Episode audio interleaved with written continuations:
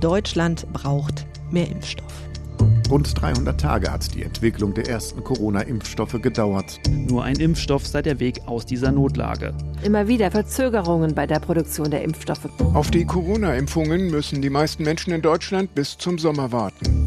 Eins ist klar, dass eben in diesem ersten Quartal bis in den April hinein äh, das noch harte Wochen der Knappheit sein werden. Harte Wochen der Knappheit, sagt Gesundheitsminister Jens Spahn. In genau denen befinden wir uns. Kaum ein Tag, an dem die geringe Anzahl der Impfdosen nicht Thema ist.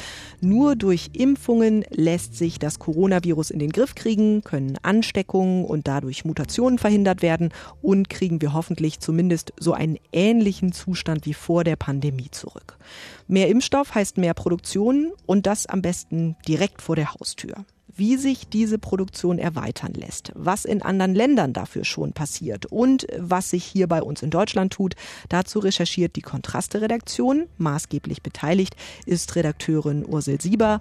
Mit ihr spreche ich heute. Mein Name ist Lena Petersen und das ist eine neue Ausgabe vom Podcast Die erzählte Recherche. Ursel, um zu sehen, was überhaupt möglich ist, um die Produktion von Impfstoff weiter hochzufahren, hast du mit deinen Kollegen recherchiert, wie das im Ausland auch abläuft. Ein Beispiel sind die USA. In keinem anderen Land sind schon so viele Menschen geimpft worden wie dort. Ähm, was wird da gerade seitens der Regierung getan, damit es schneller mehr Impfstoff gibt? In Israel sind mehr Leute geimpft worden, prozentual zur Bevölkerung. Aber was in den USA getan wird, da muss man sagen, was in den USA getan wurde, weil das ist nämlich der große Unterschied. In den USA wurde eben sehr früh angefangen, eben die Impfstoffproduktion auch vorzubereiten.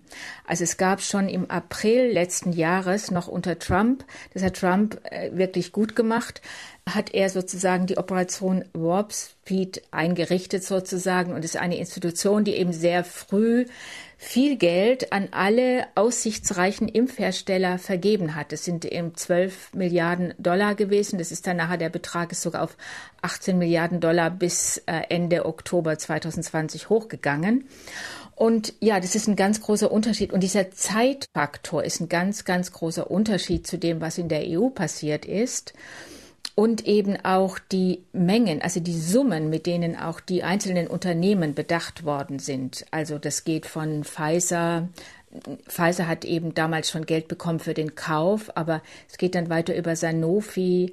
Novavax ist ein sehr erfolgreicher Hersteller, der jetzt sozusagen auch die Studien fertig hat, wo es auch in der EU eine Zulassung beantragt wird, den hatte die EU gar nicht auf dem Schirm.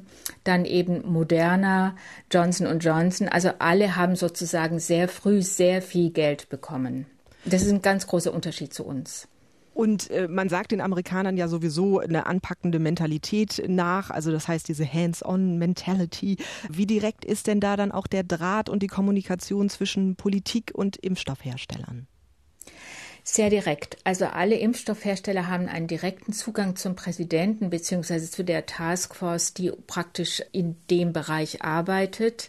Und wenn etwas äh, sozusagen fehlt, dann wird wirklich sehr, sehr hemdsärmlich auch und sehr zupackend oder wurde reagiert. Wir sprechen mit einem Hersteller von Glasfläschchen, der hat sich Mitte letzten Jahres beworben auf eine Ausschreibung und hatte das Problem, dass er eben gar nicht die Baukapazitäten, also die, die Fabrikhalle hatte, um diese Glasherstellung zu produzieren, also Glasfläschchen, in denen die Impfstoffe abgefüllt werden.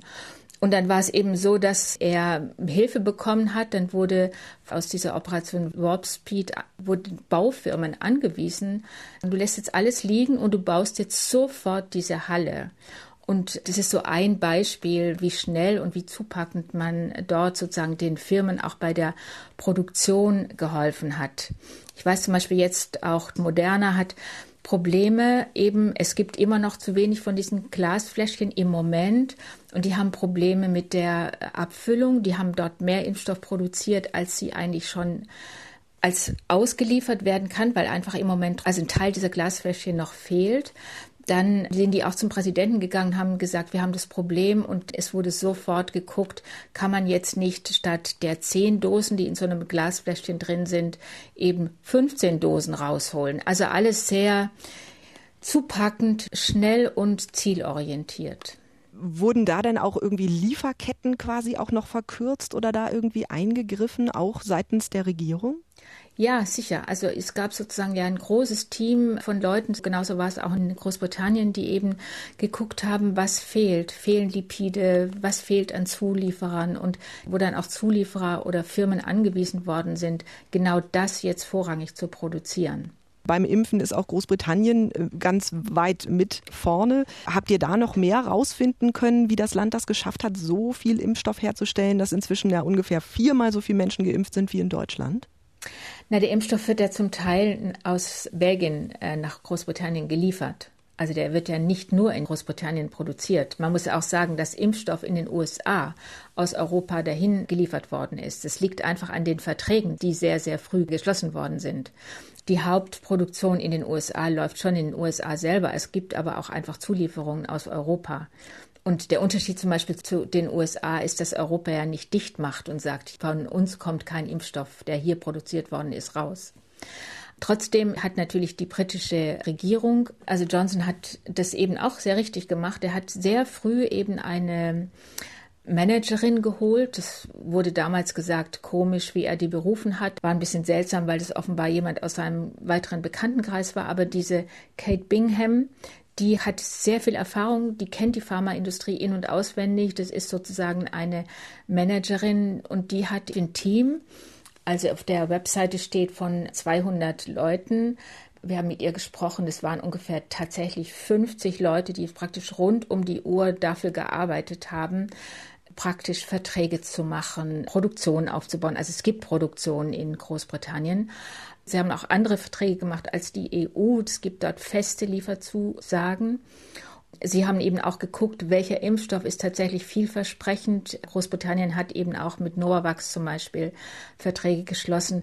Also eben auch eine ähnlich zupackende Art, wie jetzt in den USA Impfstoff bestellt worden ist. Und natürlich sind die uns dann einfach voraus. Aber die Briten, man muss ja auch sagen, dass die Briten auch beim Impfen selber sehr viel pragmatischer vorgehen. Also die legen ja nicht, so wie wir das bis jetzt tun, die zweite Dosis erstmal in den Kühlschrank, drei Wochen und warten, sondern die Briten nutzen ja die Möglichkeiten, die die Zulassung hat, zum Beispiel bei BioNTech die Briten impfen eben sehr, sehr viele zum ersten Mal. Also die geben sehr viel mehr Leuten die erste Impfung, damit überhaupt erstmal ein Impfschutz da ist und legen jetzt nicht die zweite Kanüle drei Wochen lang in den Kühlschrank. So wie das in Deutschland momentan der Fall ist. So wie das in Deutschland im Moment der Fall ist. Und bei eurer Recherche gab es da noch andere Länder mit anderen Maßnahmen, die auch positiv euch aufgefallen sind, wo es eben besonders gut läuft bei der Erweiterung dieser Impfstoffproduktion? Ja, das ist sehr kompliziert. Kanada hat auch bestellt, auch sehr früh bestellt, aber die haben im Moment eben auch Probleme. Aber ehrlich gesagt haben wir es nicht geschafft, es weiter zu recherchieren. Die Schweiz hat früher bestellt, hat im Sommer bei Moderna bestellt, anders als wir. Und deswegen gibt es auch in der Schweiz ein Werk von Moderna und Lonza und dieses Werk gibt es eben nicht in der EU. Also das ist nochmal ein Unterschied, wo man aber eben auch merkt, dass die frühe Bestellung auch doch eine sehr große Rolle gespielt hat. Ja. Also soweit der Blick über den Tellerrand. In Deutschland ist der Impfstoff immer noch Mangelware. Trotzdem hat ja Bundeskanzlerin Angela Merkel Anfang Februar sehr klare Vorstellungen geäußert, wie es weitergehen soll. Wir wissen, dass selbst wenn keine neuen Impfstoffe zugelassen werden, dass dann bis zum Ende des Sommers, also bis Ende September, 21. September, jeder ein Impfangebot bekommt. Und das heißt für mich, jeder hat zumindest die erste Impfung bekommen also ein Impfangebot bis Ende September. Das hat Bundeskanzlerin Angela Merkel angekündigt. Bis dahin braucht Deutschland aber noch jede Menge Impfstoff. Ab dem 1. März will die Bundesregierung jetzt einen Impfstoff-Sonderbeauftragten einsetzen. Der wird dem Wirtschaftsministerium unterstellt sein. Christoph Krupp ist ein Vertrauter des Finanzministers und zu seinen Aufgaben gehört dann eben auch die Impfstoffproduktion mit staatlichen Hilfen auszuweiten. Ursel, die Beispiele aus den anderen Ländern zeigen ja, da wird bei der Impfstoffproduktion schon längst geholfen geholfen, da wird Dampf gemacht. Was ist denn in Deutschland bisher passiert, damit das auch hier schneller geht? Was habt ihr daraus finden können? Naja, sehr wenig. Die Bestellungen sind ja über die EU gelaufen. Das ist ja im Prinzip auch vollkommen richtig, dass nicht jedes EU-Land für sich bestellt und dann gegeneinander ein, ein, ein Rennen um Impfstoff anfängt. Das finde ich vollkommen richtig. Allerdings muss man ja sagen, dass die Beschaffungsstrategie, die die EU gefahren hat, ja krachend gescheitert ist. Die war einfach falsch, komplett falsch, weil man einfach auf den Preis gesetzt hat und sich nicht um den Aufbau von Produktionskapazitäten gekümmert hat. Wobei man eben auch sagen muss, man sagt immer die EU, aber es saß ja in diesem äh, sogenannten Steering Committee, die praktisch immer total gut informiert waren, saß ja immer ein Vertreter des Bundesgesundheitsministeriums mit am Tisch und dieser Vertreter des Bundesgesundheitsministeriums hat eben ja auch mitgesprochen, zum Beispiel mit BioNTech Pfizer. Bei diesen Behandlungen waren die ja mit dabei. Also die wussten sehr, sehr genau Bescheid. Insofern, da jetzt nur mit dem Finger auf die EU zu zeigen, ist einfach ein bisschen billig auch. Aber zu, nochmal zu der Frage. Es ist einfach extrem wenig passiert. Und dieser Impfstoffbeauftragte, der jetzt sozusagen in Deutschland eingesetzt wird, auf Betreiben von Finanzminister Scholz. Das ist wahr, also der hat sich da sehr drum bemüht. Offenbar im Hintergrund ist es so, dass man einfach sagen muss, warum so spät? Ja, weil das erst jetzt was passiert und dann eben auch bisher, kann man schon sagen, brutal halbherzig. Mhm. Das äh, klingt für mich tatsächlich auch ein bisschen peinlich. Wie nehmen mhm. die Hersteller das denn wahr, dass es so wenig Hilfe gab, auch seitens der deutschen Regierung? Wie reagieren die denn? Hast du da auch mit Leuten der Branche sprechen können? Äh, ja, wir haben da eigentlich äh, sehr, sehr intensiv mit allen möglichen Firmen gesprochen. Es ist einfach so, dass es da immer zwei Antworten gibt. Eine öffentliche und eine nicht öffentliche. Und das macht es gerade auch uns jetzt auch für die Sendung extrem schwierig, daraus auch einen Beitrag zu machen, weil man ja immer nur das hat, was ja auch jemand vor der Kamera sagt, ja. Also es ist einfach so, dass, finde ich, zum Beispiel BioNTech Pfizer unheimlich viel hingestellt haben in sehr kurzer Zeit. Also BioNTech hat ja dieses Werk in Marburg dann auch gekauft und jetzt auch umgebaut und produziert da mittlerweile auch Impfstoff auf Halde. Da müssen noch die Produktionsanlagen abgenommen werden und die Produktion an sich abgenommen werden. Da geht es um Sterilität und sowas. Aber wenn das dann alles durch ist, dann wird dieser Impfstoff ja auch dann Anfang April endlich ausgeliefert aus diesem Werk. Und ja, es ist einfach so, dass uns schon auch von der Zuliefererkette gesagt wurde, wir sollen jetzt sozusagen von 0 auf 100 ja fast äh, jetzt die Produktion hochfahren, alles stehen und liegen lassen. Aber das können wir gar nicht tun, weil wir müssen betriebswirtschaftlich auch denken. Wir müssen an unseren Betrieb denken und wir haben Aufträge in den Büchern stehen. Wir können jetzt Kunden, die wir haben, nicht einfach nur verärgern. Wir brauchen ja auch längerfristig eine Perspektive. Wir wissen gar nicht genau, wie lange wir eigentlich diesen Impfstoff produzieren sollen. Jetzt ein halbes Jahr oder ein Jahr. Und dafür bauen wir unglaubliche Kapazitäten auf. Da gibt es einfach so einen großen Interessenskonflikt, ja also überhaupt keine Planungssicherheit. Ja, aber das ist ja genau das Problem. Also eine Firma hat, das ist eine Lehre aus unserer Recherche auch, eine Firma hat natürlich einen ganz anderen Planungshorizont. Die möchten natürlich eine Produktion möglichst über zwei Jahre strecken, weil das ja auch für die viel einfacher ist. Ne? Dann können sie viel besser planen und so weiter und haben sie auch noch einen längeren Bereich von Absatz. Aber gesellschaftlich wäre es ja eigentlich nötig, dass wir jetzt so viel Impfstoff wie möglich im zweiten Quartal bekommen und nicht erst Ende des Jahres oder erst im Herbst, ja, damit wir aus dem Lockdown rauskommen. Und das ist, glaube ich, ein Fehler gewesen, jetzt einfach auch von Seiten der Politik, dass man da einfach nur gesagt hat, der Markt wird es schon richten. Das hat jetzt einfach so in der Form nicht funktioniert. Und ich glaube, dieser Impfstoffbeauftragte ist jetzt auch ein gewisses Eingeständnis, dass es nicht funktioniert hat, wobei ich ja auch nicht weiß, man kann es nicht wirklich sagen, was der jetzt noch erreichen soll, ja. Gab es denn eine konkrete Kontaktaufnahme auch seitens der Regierung an Hersteller oder an Zulieferer mit auch der Frage, wie überhaupt unterstützt werden kann? Gab es sowas? Ist euch das bekannt? Ja, das gibt es jetzt seit ungefähr zwei Wochen, würde ich sagen. Also es gibt am 8. es gibt einen Brief von Herrn Altmaier, der ist von Mitte, ja, 8. oder 9. Februar an die Hersteller, wo er sagt, schickt uns, was ihr braucht und so weiter. Und da gibt es eben jetzt jemand, der verantwortlich ist und Soweit ich weiß, ist praktisch im Laufe des Februar ist ein Staatssekretär aus dem Bundeswirtschaftsministerium jetzt damit betraut worden. Es gab sozusagen jetzt in den letzten, ich würde mal sagen, in den letzten zwei Wochen gab es Kontakte, ja. Aber eben auch sehr spät, ja. Geht eure Recherche denn auch so weit, dass ihr da habt rausfinden können, woran das liegt? Also das Impfen muss ja auch im Gesundheitsministerium zum Beispiel, nicht nur im Wirtschaftsministerium, ganz oben auf der Agenda stehen. Und wie lässt sich das denn erklären, dass es da überhaupt keinen Draht gibt? Klar, jetzt soll dieser Sonderbeauftragte kommen, aber haben denn da bisher die Leute gefehlt, die sowas überhaupt auch anpacken konnten? Ja, ich glaube, das ist einfach eine andere, völlig andere Art des Denkens der Herangehensweise. Und die hat bislang nicht im Vordergrund gestanden, sondern da waren schon auch Leute damit, Referenten damit befasst, aber wenige. Und es waren, die hatten ja auch keine Entscheidungsbefugnis und es ist gar nicht so gedacht worden, dass man vielleicht äh, in die Zuliefererkette hineingeht und dass man sagt, ihr Zulieferer, wenn ihr jetzt alle stehen und liegen lässt und ihr produziert jetzt zum Beispiel Lipide oder ihr produziert dies und jenes, also was ein Engpass ist. Und lasst alle stehen und liegen und wir zahlen euch dafür den Ausfall. Wir geben euch Abnahmegarantien für zwei Jahre. So hat einfach in Deutschland noch niemand oder auch auf EU-Ebene bis jetzt noch niemand gedacht. Also es gibt ähm, Ökonomen, die das schon seit längerem fordern, die auch damit äh, praktisch schon seit längerem, ja, man kann schon sagen, an die Ministerien äh, klopfen und sagen, warum macht ihr das nicht? Aber jetzt erst fängt diese andere Denkweise, glaube ich, an. Und jetzt ist Kontraste ein TV-Magazin. Inwiefern könnt ihr dann auch äh, diese ganze Problematik umsetzen für Kontraste? Sind da genug Leute da, die sich auch äußern?